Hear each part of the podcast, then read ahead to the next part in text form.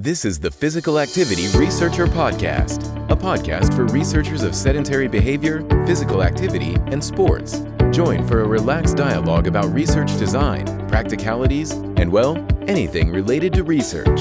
Learn from your fellow researchers useful and relevant information that does not fit into formal content and limited space of scientific publications.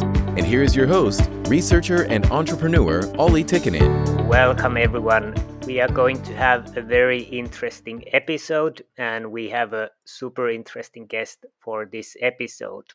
Earlier, our guest has been working as a physical therapist.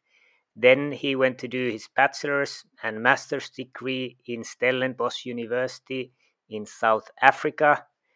From there, he went to do his PhD and postdoc in Leuven in Belgium, related to real world biomechanical detection of fatigue, energy, and injury in runners using wearable trunk accelerometry.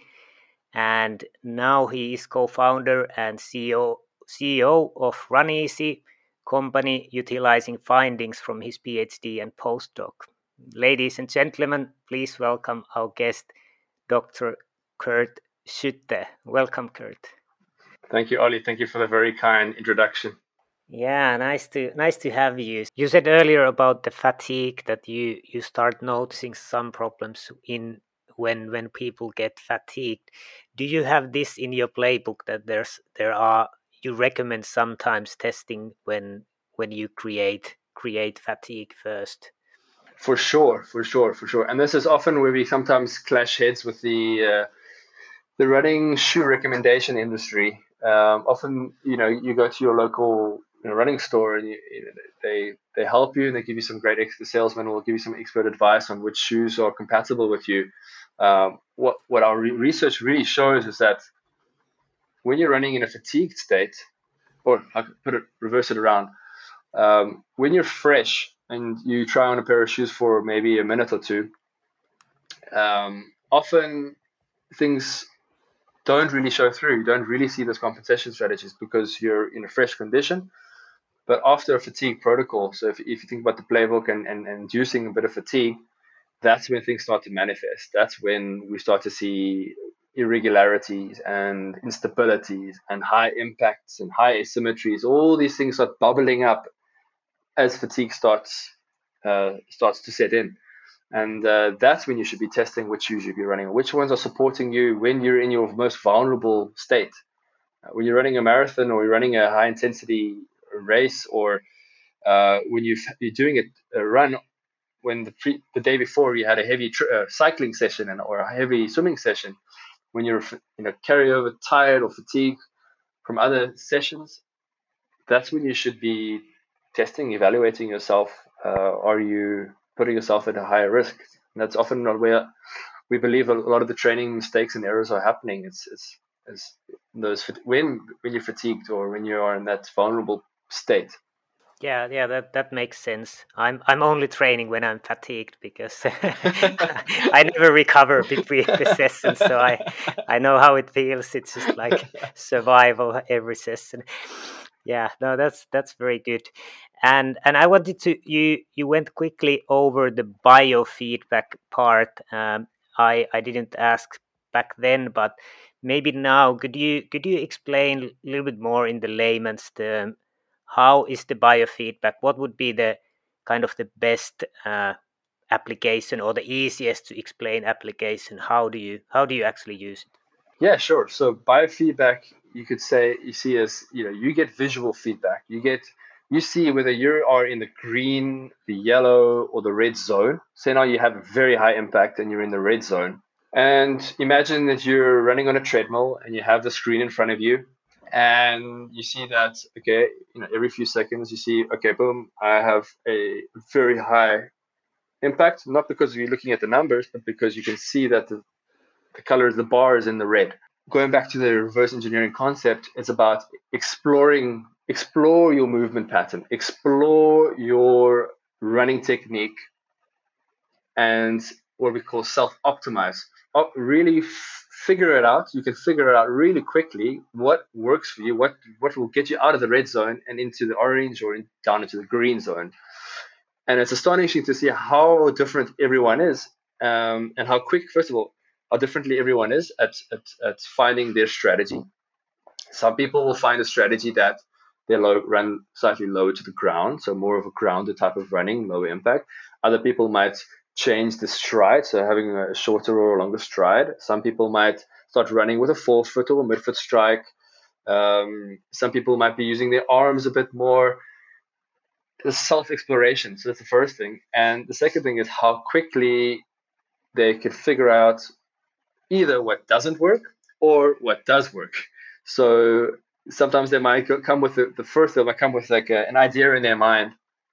They have, they've Googled and they've, they've, they've found their favorite running magazine or, or, or, or blog post that says, you have to change your cadence to 180 or you have to run with a forefoot strike or you know you need to fix this or fix that. And they, they try that and then whoa oh damn. I'm going further into the red. What? What the hell's going on? And and then and then they wait a minute. So then they try something else and they try this and that and within a you know a couple of minutes they've found something that works for them. And, uh, and then they see it going from the red into the orange into the green. And they start feeling different. And obviously when you change your motor pattern you're changing or you change your technique you're obviously using your body in a different way. Um, and then they'll start saying oh okay i can start feeling uh, my calves burning a bit more. I start feeling these muscles you know not not in pain just being used more and creating a bit of discomfort. And that's where you say, okay, you're starting to feeling in different places because the loads are being distributed in a different way on your body. You know, if you think about you and, and, and your, your example of, you know, am I juggling between knee pain today or the plantar fasciitis pain? there will be different biofeedback cues that will help you alternate and figure out what is what is you know what is the the in between zone or where where do you want to focus on yeah yeah and i i think it's also good that we don't see ourselves from the biomechanics. That what you can you can measure but we are thinking as mental cues. So you can start thinking that i'm i'm kicking myself with the heel so you have a faster hamstring activation or or i'm stepping under myself or i move my arms faster so the legs start to move faster. So basically with the biofeedback you can try different mental cues. Maybe the physical therapist can can tell different kind of images in the mind of the technique and then you actually see how it affects the biomechanics and then you probably find a way that how you need to think to find the right yes. right way. Definitely. I think you've uh, you mentioned a very very good point that i would like to touch on is external cues. Uh, external cues uh, where you give more uh, mental imagery is far more effective than giving internal cues about okay bend your knees by five degrees more or uh, try this by five milliseconds or you know you try those little things are also very they place a lot of cognitive demanding and uh, they, they, they, take a lot of brain power uh, and take away from the the, to, to, the, the, the task as a whole and focusing on the, the, the knowledge of the performance or the external cue is what we go for. So you know we, we try and make it a little bit fun. You say like try imagine you're running on lava and that will, for example, increase your contact times. Or if it's the other way around, we say, imagine that there's bubble gum stuck underneath your feet, and and try and, and that it's it's really keeping your feet down, and that will, you know, for example, help people make a, a longer roll off and a longer a proper heel to toe roll off and a longer ground contact time. Instead of saying increase your ground contact time, uh, what do I do? what do I do there? So that's or we say, imagine that there's a glass roof above your head, and every time you bounce, so you you're smashing that glass, and you must try not to hit it above your head, because we identified that in this person they have extremely extremely high uh, aerial bounce, They're flying really high, and what that does creates a higher velocity on landing and higher impacts. And so you, you you know we try to use that that uh, visual imagery to to make it also more fun and easier to to learn the, the new pattern without um, getting too technical. I think. Mm, yeah, I, I, I agree. And you said that you can make changes pretty quickly, and I, I fully agree. I've been I've been doing different skill sports for I think thirty years now, uh, and I've be, I've been seeing a lot of different people doing different sports, and it's definitely not about repetitions if you don't do it correctly. Some people have been doing 10 years and they're still making the same mistake.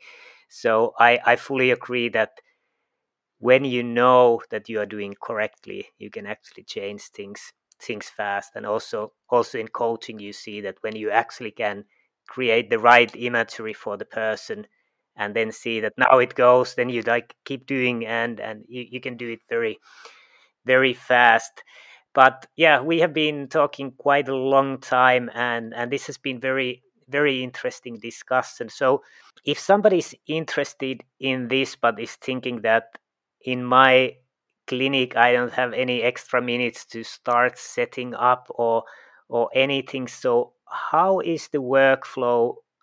Can you really use it in a clinic in a in a busy busy schedule when you have patients coming in? Yes good question good question. So one of the the key you could say the, the key challenges and the key uh, things that we've been working on at RunEasi was to solve that problem of efficiency. Um, not just to think about it in the sense of we do a screening or a, a, a full half an hour or an hour assessment that we block out for for for testing, but something that can be done in a matter of seconds. You know, in the same time it takes for your athlete to tie her shoelaces um, or we like to use analogies like if you're you know in the Formula One circuit, you know changing the tires, you know it's got to be super super quick. You know, as as as a physical therapist, and I was there. It's you have only so much time to to to to test or to to assess something, and so that's why we we design actually the product to um, when it comes to the wearable that the wearable is really really quick. It's one device. You place it on, you strap it around the waist.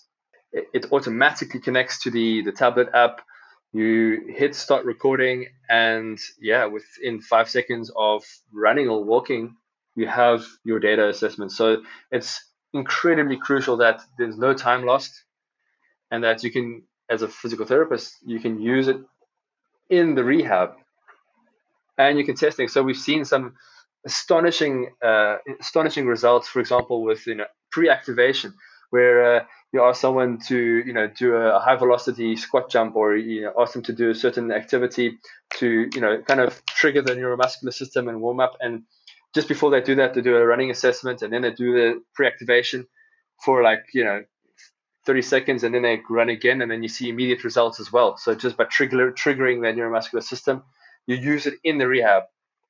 In the like you really really fast assessments uh, so that there's really no time lost and it's not something okay i have to go find it on the shelf or i have to set up but no calibration time uh, needed. It's really you know it's a it's got to be hands on you've got to grab it assess and go so that you can focus more time have more time free for you know good clinical reasoning and good prescription of exercises and cues.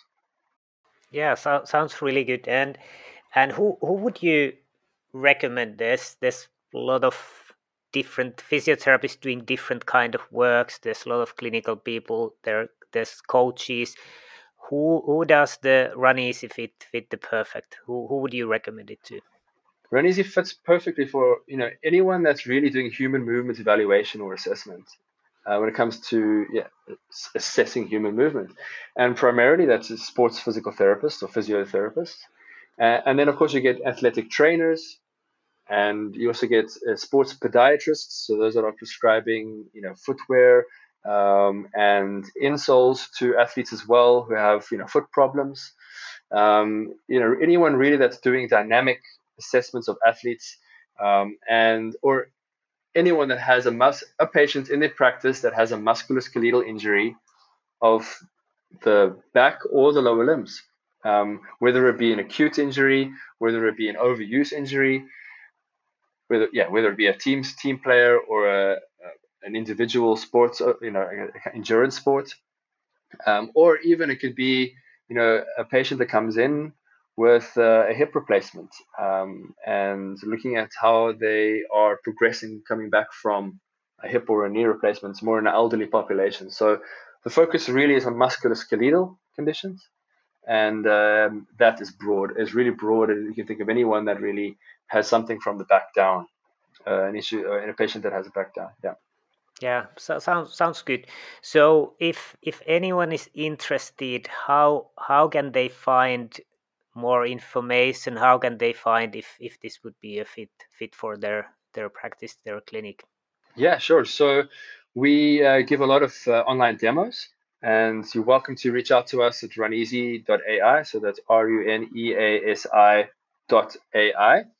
And there you can request a demo with us where you know we we really believe that um, the time investment in you know explaining you know, what are we measuring and, and what are we you know what, what added value you can get to your practice is important. And so we have this step before purchasing or saying say you want to order RunEasi uh, we want to make sure that it's a good fit for you that we're a good match and um, and that's why yeah free full, free to book a demo an online demo with us um, via our website.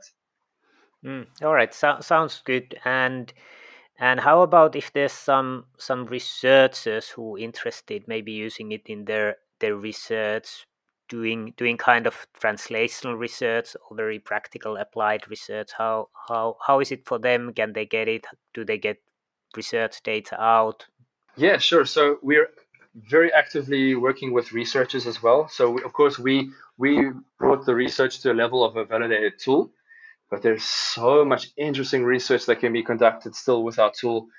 For example, we're, we're working with uh, Marion Raveland, who's doing research using RunEasi in uh, uh, ladies that are postnatal and how the effect of running with a brace is is, is improving uh, their running biomechanics, their stability and their impact. So she's doing research there. We're working with uh, researchers in, in the United States with Jay Dicharry, who's using it with his students as well to help uh, educate his students. And how we like to work is really is to encourage the researchers that are looking at gait analysis, um, either it be in walking or in running, and linking it to a really interesting population, we, we would love to collaborate and love to work together so that we can, you know, not reinvent the wheel with a new device. We, we've built that device now that you can now quickly test interventions, whether it be short interventions like we're talking about now in biofeedback, what's working, what's not working. For this particular, you know, injury group or this particular special population, but also long term, you know, because we have a practical tool you can use it outside of the lab. You can use it remotely. Um, you can use it in the biomechanics lab, or you can use it outdoors on a walkway and combine it with a six-minute walk test, or you can do it with a running runners on the track. So we we would love to collaborate with any researchers that are um, looking to combine gait analysis with uh, their research questions. Sounds sounds perfect. So if anyone interested, you can you can contact Kurt. Yeah, I, I think this has been really interesting interesting discussion, and I'm I really believe that we can get good info out from the biosignals from accelerometers, and I think now it's the time that there's the Bluetooth is stable. We have tablets. We have we have small sensors which which last the battery lasts long enough. We I, I think now the technology is there that we can actually create applications that you can use in a daily daily practice. And and I think earlier we have had the ideas but I think it hasn't delivered. They have been too difficult to use. So I, I think this was a really nice discussion about waist worn accelerometer to analyze different parameters from from gait and and running. Yeah this has been really nice discussion. So thanks for for taking the time for this recording. Thank you so much, and uh, I think you hit another good uh, point there, Olli. Is is really the friction points. Uh, you, you, we've always had great ideas, but bring it into a, a practical solution, and uh, removing all those little friction points so that it's easy, it's simple, and you get it quickly and efficiently. I think uh, we that's something we have strived for at RunEasi and and and solving all those little those little uh, practical issues so that yeah we can be the best practitioners going forward and get to get to the data as as, as, as efficiently and, and uh, do the best clinical reasoning possible without uh, having anything hampering. So yeah great point. And uh, thank you so much for your time today. I really really enjoyed uh, talking to you yeah, th- thanks. And and one one point I can add add there that I think now we have the technology there, and then I think the next step is to get the big data, which is annotated, categorized correctly, and then we can really start to see see big things because then we can see the small differences that make make a clinical relevance. Yes, for sure. We, then we can really ramp up the scale. Thanks for joining us this week on Physical Activity Researcher Podcast. If you like the show, make sure you never miss an episode by subscribing or following the show on Twitter. This podcast is made possible by listeners like you. Thank you for your support. If you found value in the show, we would really appreciate a rating on Apple Podcast or whichever app you're using. Or if you would, in a real old school way, simply tell a friend about the show. It would be a great help for us. We have a fantastic lineup of guests for forthcoming episodes, so be sure to tune in. Thank you all for your support and have a great day.